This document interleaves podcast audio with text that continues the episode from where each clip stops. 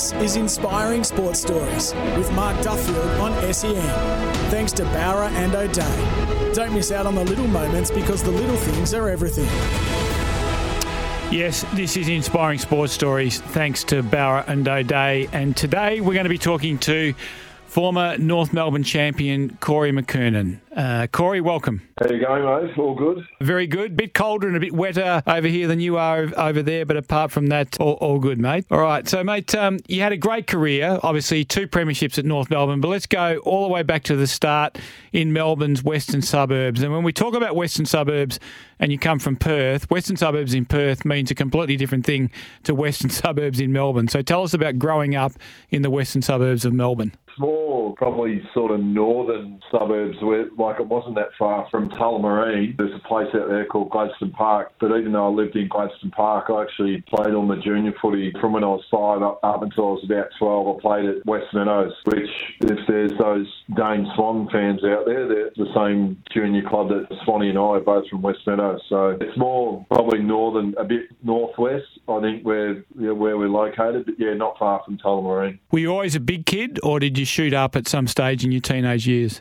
No, oh, yeah, I've seen some sort of past photos when I was at Westmeadows where I don't think I was overly tall. It was probably only once you really start to get to sixteen, seventeen where you really start to shoot up. Like, I knew that I was a little bit taller, but not. It, it never felt like I was a crazy amount taller, if that makes sense. But yeah, there were some interesting photos when I look back at Westmeadows where it looked like in a couple of those team photos, I, I was definitely the bottom age kid, and maybe the other kids were a couple of years older than me.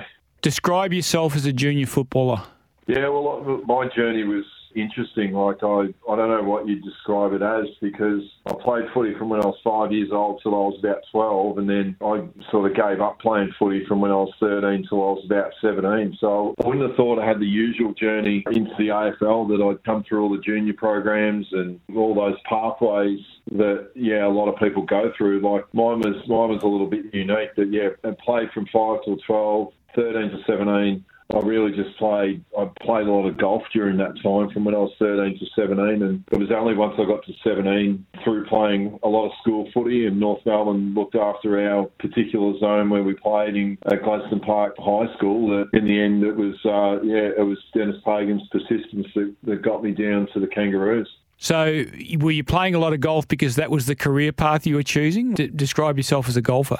Oh, I don't think at that stage you're not thinking a career. Every I'd imagine teenager that takes up the game of golf, and you know what I mean, you have visions that you watch the U S Masters and all those big golf tournaments on T V, and, and probably the reason why I took up golf at that age, that Greg Norman was obviously huge during that time, and the way he represented Australia and played the game of golf had really ensured that there was a real steady uh, production line of great golfers that came out of Australia. So what courses did you play on? Because Melbourne is absolutely famous for its courses, particularly down on the sandbelt there. Yeah, well, I was lucky enough, even um, even though I grew up playing all my junior golf at Tullamarine, which I'd never trade, by the way, like, even though it's not the world's greatest golf course, but the one thing with Tullamarine, it really taught you how to play a vast array of shots, and it being next to the airport, it was always pretty windy, so you really had to learn how to hit, a, like I said, a, a vast array of shots, so you really had to learn how to play in the wind, and whether it was hitting into the wind to try and keep the ball down, or even downwind, you know, I mean, learning how to bump and run shots up, up onto the green. So, yeah, so as much as I grew up at Tullamarine, one thing that was good at North Melbourne around that time, I know Ron Casey was involved with Channel seven, and he had a relationship with uh, Huntingdale, so he managed to get me into Huntingdale, I think, during my footy career, which was actually really good. You know, I mean, as you mentioned, I, look, I know I'm a little bit biased because I'm from Victoria, and even though I've travelled all over the world and played a, a lot of different golf courses, the golf courses in Victoria are close to the best golf courses on the planet, and you're very lucky that they're in our own backyard. Like, when someone says, what's your favourite, it's pretty hard to pick when you've got Royal Melbourne, Kingston Heath, Yarra Yarra, Metropolitan, Huntingdale, you know, I mean, and they're just the ones on the actual sandbelt. But then you go down the Mornington Peninsula, and, and you've got courses down there. So even though the weather can at different times. It's not the best in Victoria, but the one thing they do have nailed, they do have the uh, basically a lot of the world's greatest golf courses. Absolutely. Royal Melbourne, of course, famous, but uh, I covered an Australian Open at Metropolitan. That was a magnificent course. And the one you talked about, Huntingdale, was, of course, the site of the Australian Masters, which became such a big tournament in Australia through the through the late eighties and, and nineties. What brought you back to football, Corey? Well, it was a choice that was never, it was sort of, in some ways, wasn't my own, because it might have been about round six or seven, nineteen ninety-one, and, and even that preceding pre-season, Dennis became very famous for having fifty, sixty kids that would turn up for the under nineteens at North Melbourne. Um, there were a lot of people that used to turn up. I think I went a couple of times and didn't really like the whole cake that it was football, but what had happened is during those first few weeks of uh, nineteen ninety-one, I was playing school football and it was probably playing pretty well at a school level. And as I mentioned, North Melbourne ran those zones. It was Dennis Pagan would actually come out to my house in Gladstone Park. And for those that remember out there, remember the old Holden Chimeras. I remember Dennis Pagan had a, not a real flash uh, silver Holden Chimera, but whenever I'd see it coming down the court in Gladstone Park, I'd go and hide in my bedroom and tell Mum to say I wasn't there. And then um, it was, look, and it was only after really a weak moment, and, and everyone at North Melbourne mentioned, they actually said to me when I did eventually go to training on the Thursday night, Dennis made a rule. He goes, look, he goes, don't don't come and train on Tuesday. All I want you to do is come and come and train on the Thursday. He goes, you get through that, and he goes, I'll play you in the under nineteens on the Saturday. And I remember Lance Williams, who was Dennis's famous long-time assistant. I remember Lance even saying to me, one of my first meetings with Lance, like Lance would go on to be his assistant for many, many years at North Melbourne during the premierships. And even Lance came up to me and said, geez, he must like you. He, he goes, he doesn't break that rule for anyone. So I went down on the Saturday, and, and again, I I was really more playing out of, well, I just want to get this bloke off my back. Like, I, you know what I mean? I, I wasn't really that serious about playing. Well, I remember the first quarter I kicked five, and then I ended up kicking six more, so I kicked eleven goals for the game. And I remember one thing that was Dennis eternally right after that game when he said, he goes, son, he goes, you probably won't kick eleven goals ever again. And guess what? He was right. Who was that against? Uh, against St Kilda. And then what happened, I sort of played the remainder of that year in, in the under nineteens. I think I might have even got a reserves game in Sydney, but what happened, I actually injured my knee and missed a few weeks. But again, this also spoke volumes. And, you know, and I had Dennis to actually thank for this, but I think I hurt my knee late in the year playing in the reserves in Sydney, and then I came back and I obviously hurt my knee and I didn't play another game until he put me back in for the grand final for the under nineteens. And again, for that, I'm eternally grateful to be able to say that we played in the last under nineteen grand final ever. And, and look, in that team, when I rattle off the names, you'll go, gee, any wonder that you, you won the under nineteens grand final. You had myself, Glenn Archer, Damien Hardwick, Brad Scholl, Stuart Anderson. There were a couple of guys that never really went on to play footy, but they were really dominant players in that team. There was Eric Lissenden and Johnny McNamara, and it was just, you know, I mean, it was it was an unbelievable uh, football factory, that under nineteens. That yeah, you had our team. That that, that was the last under nineteen premiership ever, but you weren't to know that maybe five years later that that under nineteen factory that it produced so many great under nineteens players that formed the nucleus of the the nineteen ninety-six premiership. We'll take a break there and we'll come back and we'll talk about Corey breaking into the senior team at North Melbourne. This is Inspiring Sports Stories. Thanks to Bowra and O'Dea. Don't miss out on the little moments, because the little things are everything. This is Inspiring Sports Stories with Mark Duffield on S E N. Thanks to Bowra and O'Dea. Don't miss out on the little moments, because the little things are everything. This is Inspiring Sports Stories, thanks to Bowra and O'Dea, and we're talking to Corey McKernan, the former champion North Melbourne ruckman.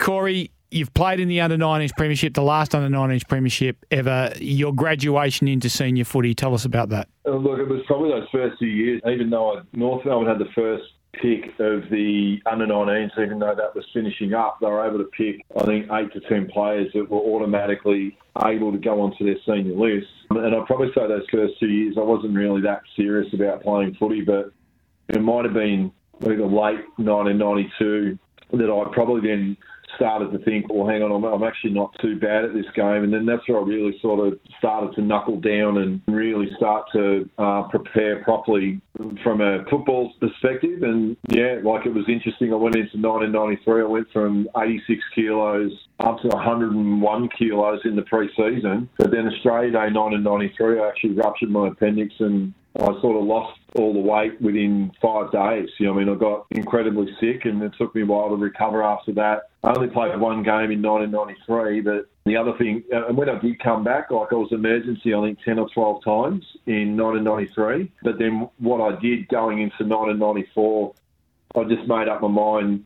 And it's a lesson that I think for a lot of young players out there that rather than moan that you're not getting a game and you're blaming other people, I just went, I'll take responsibility. I'll, I'll play as well as I can and I'll make it their problem. You know what I mean? So that was sort of the journey for those first few years in order to to, to basically get a, a regular spot in the seniors. Yeah, you mentioned the size you put on. I actually remember talking to Dennis Pagan in the pre-season of nineteen ninety-four and I asked him about the two players that uh, he thought had been standouts of pre-season. The two players he mentioned were yourself and Peter Mann, and it was because of the shape you were in but the size you'd been able to to put on. Did that sort of give you great confidence? Because nineteen ninety-three was a real breakout year for North Melbourne, wasn't it? You sort of went from a club being in the doldrums a little bit at a senior level to almost like the Cinderella story of the season under Dennis. Yeah, it was interesting. As you said, you know, I mean, North were really on the up. That was the famous... Yeah, pre-season where Dennis, he took over in, I think he took over in January and February, where I think after North Melbourne had been beaten. It's amazing the turnaround when you think back at it and, put, and imagine in today's football that a team got beaten by one hundred forty-eight points, I think, in the pre-season, and then basically came back to really be like a pretty dominant team during nineteen ninety-three. But then that, that in turn, they already had Alex Ashenko, Wayne Carey and John Longmire. So... it made it pretty hard to break into that team. But as I mentioned, like my mentality going into the following year, nineteen ninety-four, I just went, well, I'll play that well and I'll make it your problem. If you have to drop other players, I don't, I don't really care. But I'll just take care of my own destiny and play as well as I can. Did you surprise yourself with how well you played in nineteen ninety-four? You were you were good from the get-go in nineteen ninety-four. Three goals, twelve disposals, first up against St Kilda in round two. Yeah, look, it probably also helped. I played, had a taste of it in nineteen ninety-three. Even though the ruptured appendix had set me back, it was it was probably not such a bad thing just to like, have that year to make you hungry, and especially having the setback. I think setbacks are good if you use them in the right way. And I think when you combine it with the setback, but then also being made emergency a dozen times, I think it made me more ready to be able to play senior football and not just tick the box that I was playing a game, but I, I knew that once I was in there, I was a hell of a lot more comfortable from the get-go, I think, because I'd had that experience the year before and I'd had such a really big pre-season in nineteen ninety-four that I was really ready to go by then. So when you say, was I surprised? Well, Well, I, I I didn't really know what sort of limit or what level I was capable of anyway. Because remember, I, I you know, I mean, really for me, I'd only started playing footy again when I was seventeen or eighteen, and by the time you're you're nineteen, twenty, you're in the senior team at North Melbourne. But again, like I think me as a player, my mindset was always, even though you're a big player, I always tried to think, well, I'm going to do every facet of the game well in order to play regular senior footy and to be a really good player. Like there's no use.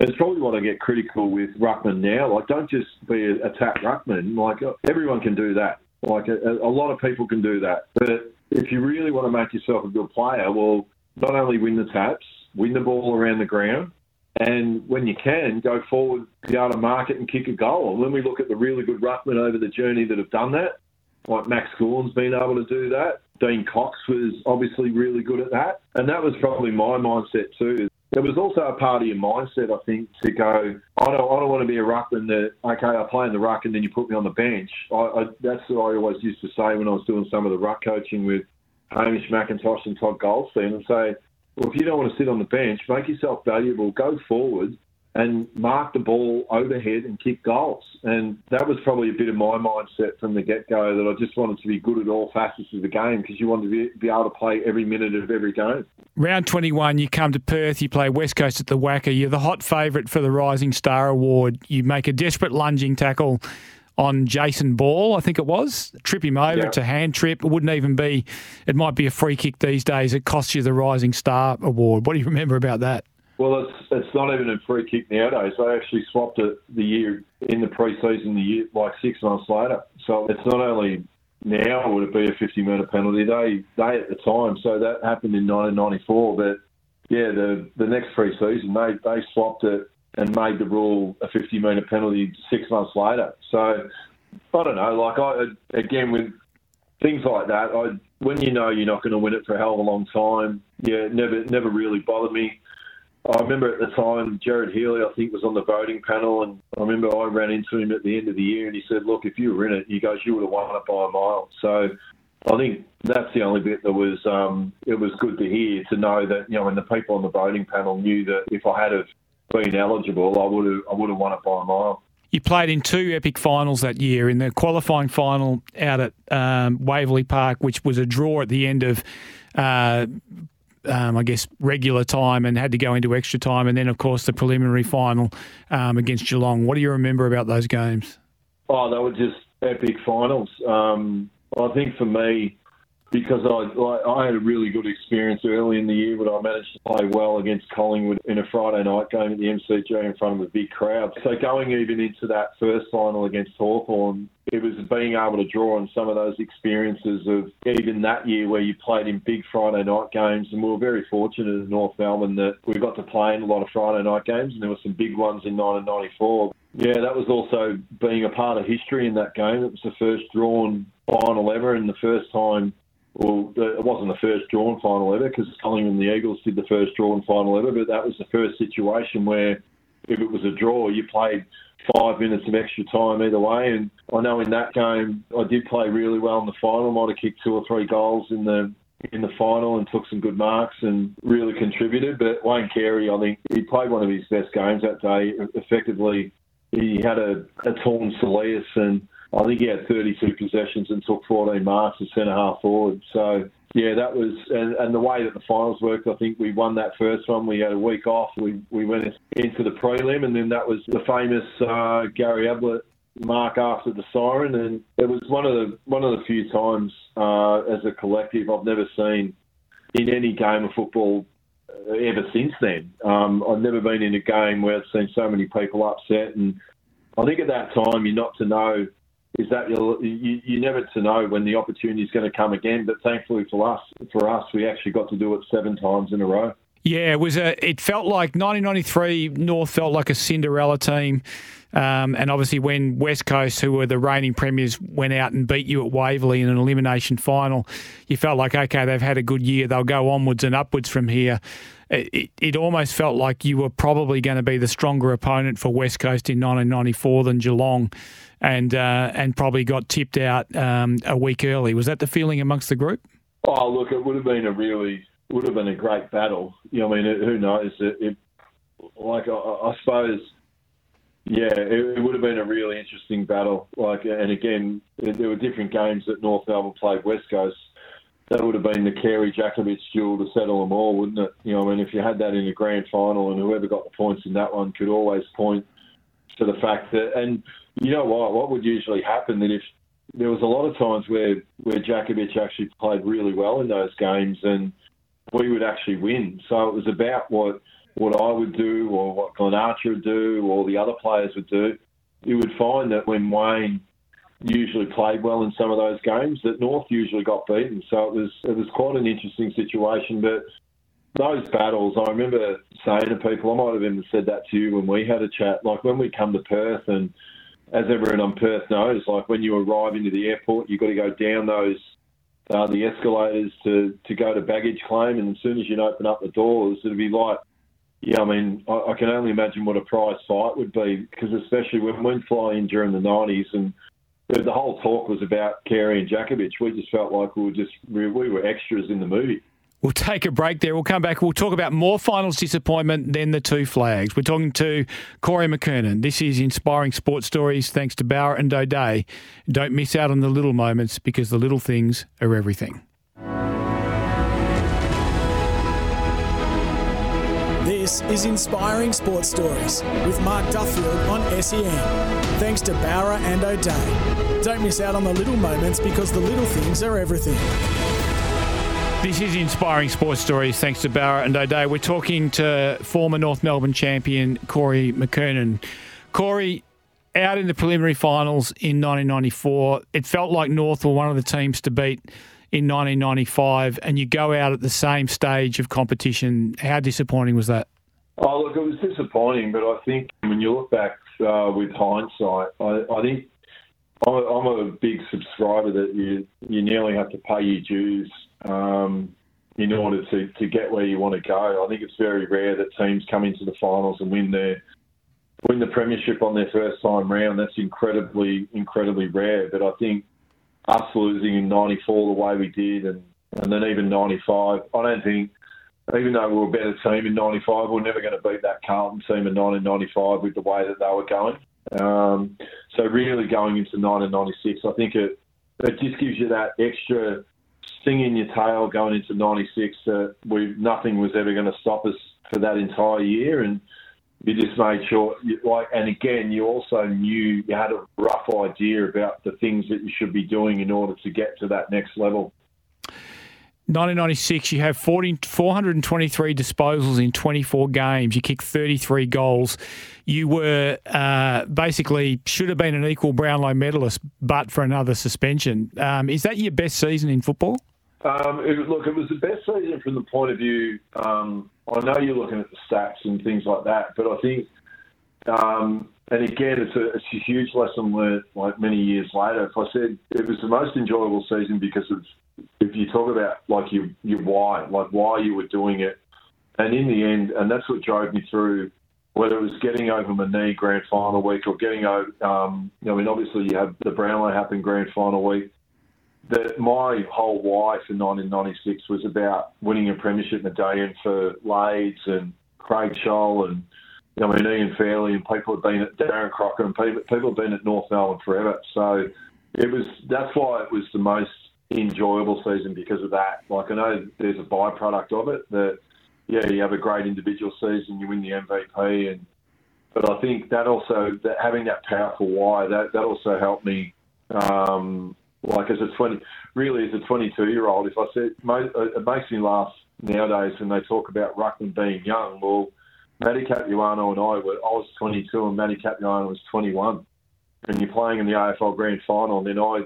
had the week that I had thrown at me with the Brownlow medal, my knee, everything that was going on, and still come out in the grand final. But I trace it back to having that real, really powerful why, which was about wanting to win a medal for all my mates that I'd mentioned. What do you remember about the grand final against Sydney?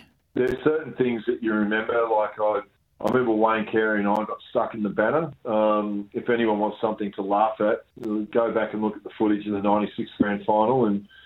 You know we're going to be in trouble when David King kicks the ball at the banner and the, the ball hits the banner and then you see the ball drop like a pigeon hitting a brick wall. Um, so then I remember we got stuck in the banner. But, no, look, the, from a football point of view, I know that I'd hurt my knee. I got a, I got a really big knock on my knee just before quarter time.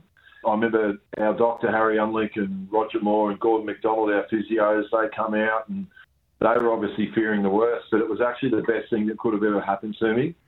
That effectively, I went, well, hang on, if that's the worst it's going to be, I'm actually going to be all right here. And for those that have been in that situation, when you have something that really, it tests your confidence, but then you go, hang on, well, again, if that's the worst it's going to be, I'm going to be off and away. And it was quite interesting. It was right on quarter time, and Dennis Pagan come storming out, and he uh, gave us some pretty direct feedback to me and Harry, and we actually had to assure him and say, listen, no, that's good. I'm I'm good to go. And I don't know, my favourite, probably my favourite memory is um, there's a centre bounce about two minutes before half-time. And I've mentioned this to a few people. It's probably my favourite passage of play in football that I can still watch now and get goosebumps about it.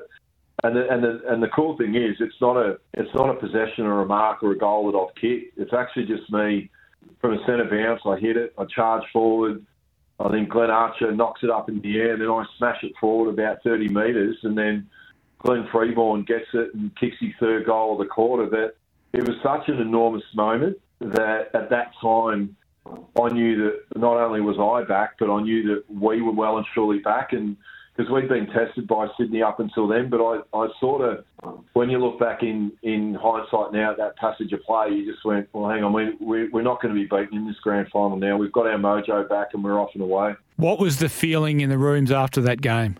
No, I think, look, they're, they're vastly different feelings, like between nineteen ninety-nine and ninety-six. I think it, it really is that euphoric feeling. I, I think because all of it's brand new, you don't know how you're meant to behave, you don't know how you're meant to be acting, you're trying to make sure that you, you're going to take it all in. But no one, I think your first time round, no one ever really gets to take it in properly. I know everyone tells you. The one thing that um, I suppose I...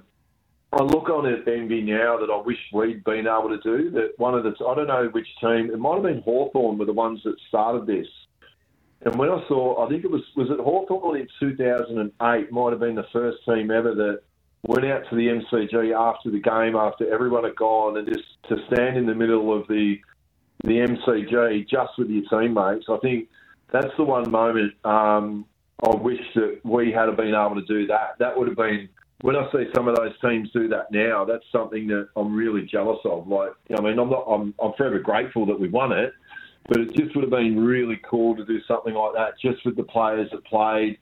Go out in the middle of the ground, you've got a beer in your hand, you've probably still got your footy jumper on. There's no one left in the M C G, and you know, I mean, it'd be great where you're all going to say a few words about what it means to you to, to win a premiership. nineteen ninety-eight, you lose one. You kick two eleven in the second quarter, I think, and Adelaide overrun you. Did that set you up for nineteen ninety-nine? You felt like a really, uh, I guess, battle-hardened group in nineteen ninety-nine. Yeah, I don't know. And again, there's different ways you can sort of look at nineteen ninety-nine. I know, yeah, we, we probably did miss a huge learning opportunity. I know that we never... And again, you're talking, you're looking in, looking at it through today's eyes, but was it at all possible in nineteen ninety-eight? And what I say is, we never re, we never did a review about the nineteen ninety-eight grand final. It was, I think, in today, if you're able to do that today and, and use it as a real learning tool, um, we, a lot of us never even. I, I gather you could talk to a lot of players in that. No one would have even watched that grand final, but. I don't know, the biggest thing, when you kick two goals, eleven in the second quarter, and you're playing against another team that does obviously deserve to be, because they're there in the grand final, um, we just didn't put them away. So, but again, going into nineteen ninety-nine, everyone, um, I know different people have mentioned about Essendon and, and Carlton beat Essendon in the prelim final, but Um, yeah, Dennis Dennis Pagan has a famous saying that if your auntie had whiskers, she'd be your uncle. So if uh, if all the Essendon supporters thought that they were going to beat us in the grand final, well, no one will ever know, will they? They won't ever know. I, I still felt that you guys were the team to beat in nineteen ninety-nine. I must admit that was just me from where I was sitting, and obviously I'm sitting on the other side of the fence. Um, I do remember going to that game, that preliminary final, the Carlton-Essendon game, and thinking, oh, well, Essendon beats them, then we have a great grand final. And uh, obviously it didn't pan out that way. Tell us about your own year in ninety-nine. Yeah, it was a little bit, it was a little bit different because Matty Capuano was back and... Um, Yeah, John Longmire had obviously had his issues with injury, but it was really, I played maybe a lot more forward in nineteen ninety-nine, and especially the way that we played. Wayne and I were the two best contested mark players in the competition. So um, to be able to be down there deep forward with him and I working in tandem, I think, I don't know how many goals I kicked. I might have kicked around forty goals for the year, and then Wayne kicking eighty, so you've got two players kicking one hundred twenty goals. It does make a, a a big difference. But also, him and I, when you're leading the contested mark players in the competition, it, I mean, it's it's a pretty, the way that we played, um, getting the ball in there quickly and creating a contest. If we didn't mark it, bringing it to ground, that, you know, when you got the likes of Brent Harvey, Peter Bell, I mean, at your feet, it, um, you know what I mean, and Shannon Grant and Adam Simpson, all these guys. Um, It definitely, it obviously, hopefully made their job a lot easier too. We'll take a break there and we'll come back and we'll talk about the end of Corey's time at North Melbourne and Carlton afterwards, and obviously his life after football and the great work he's doing in the community. This is Inspiring Sports Stories, thanks to Bowra and O'Dea. Don't miss out on the little moments, because the little things are everything.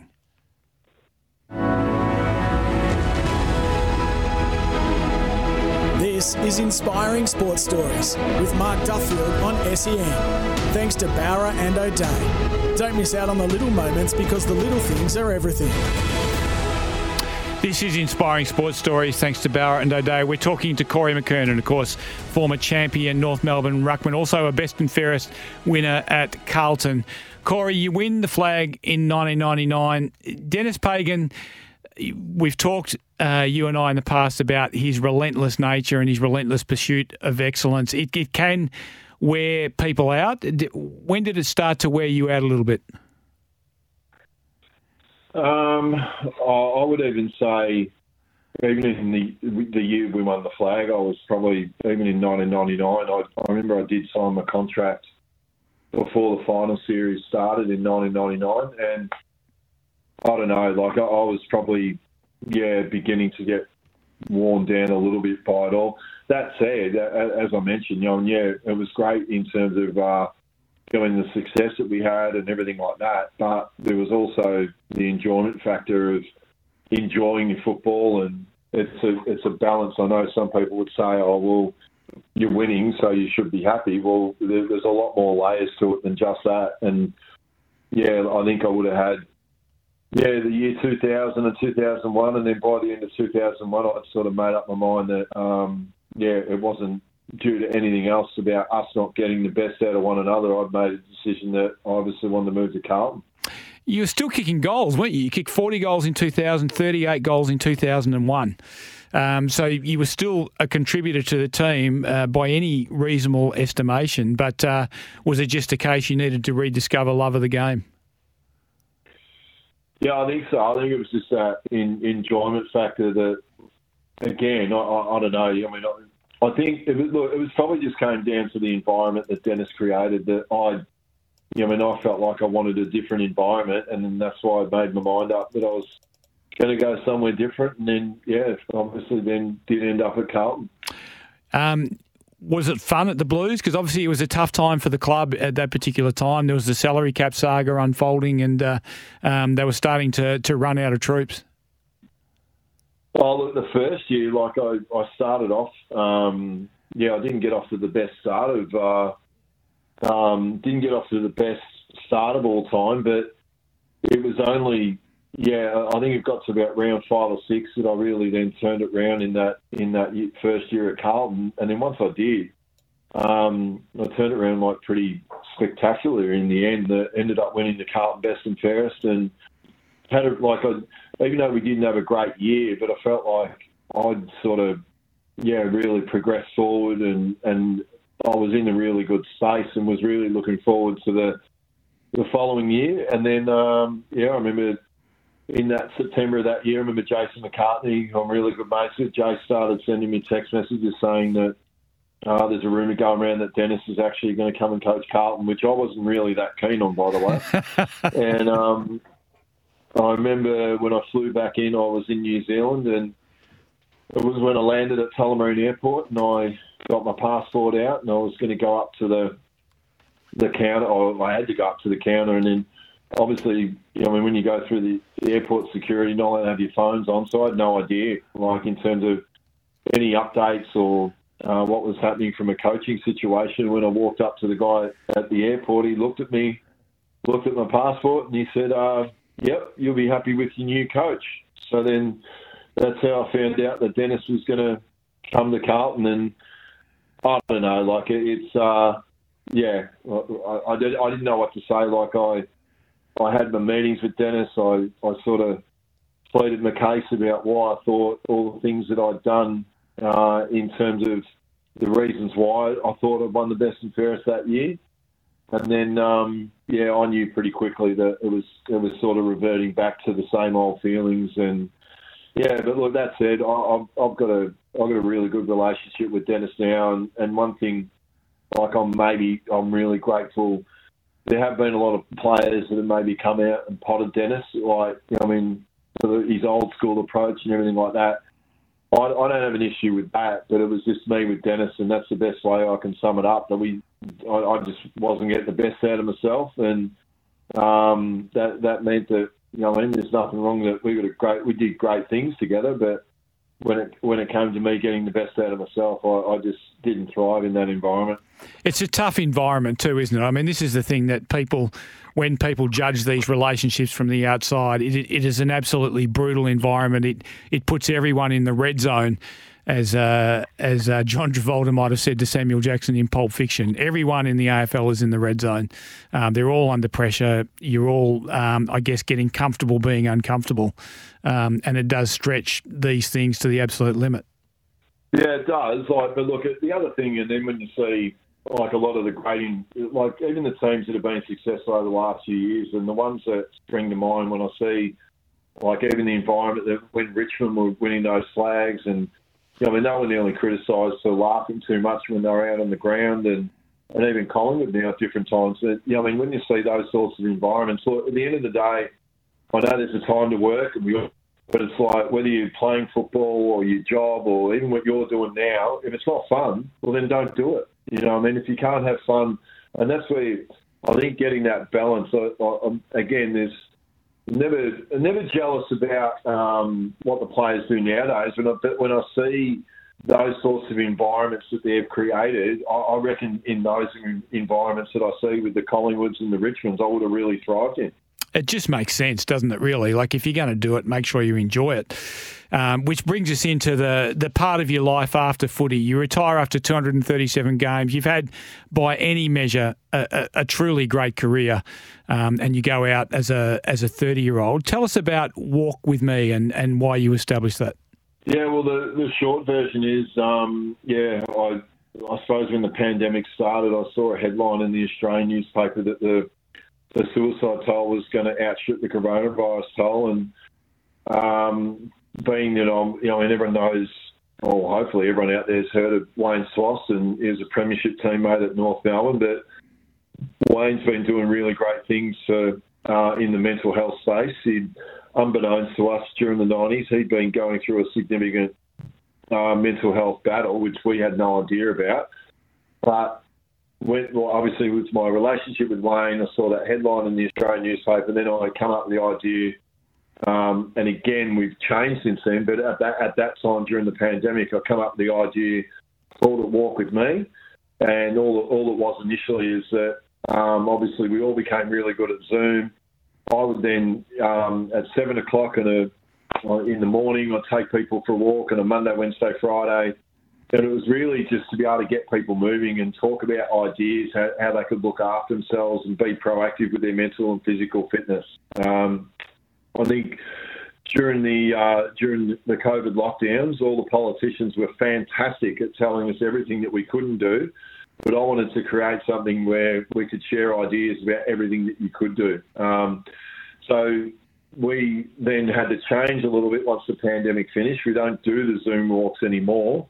Um, but I had to, the, the, the vision that we've actually come up with now, it's uh, elite athletes giving back to the community by providing tools on physical and mental fitness. And what that means, I've got a couple of ambassadors. I've got Barry Hall and I've got Shani Layton and Billy Moore up here in Queensland. And, for example, if I took Barry out um, to a, a football club, he'd take training.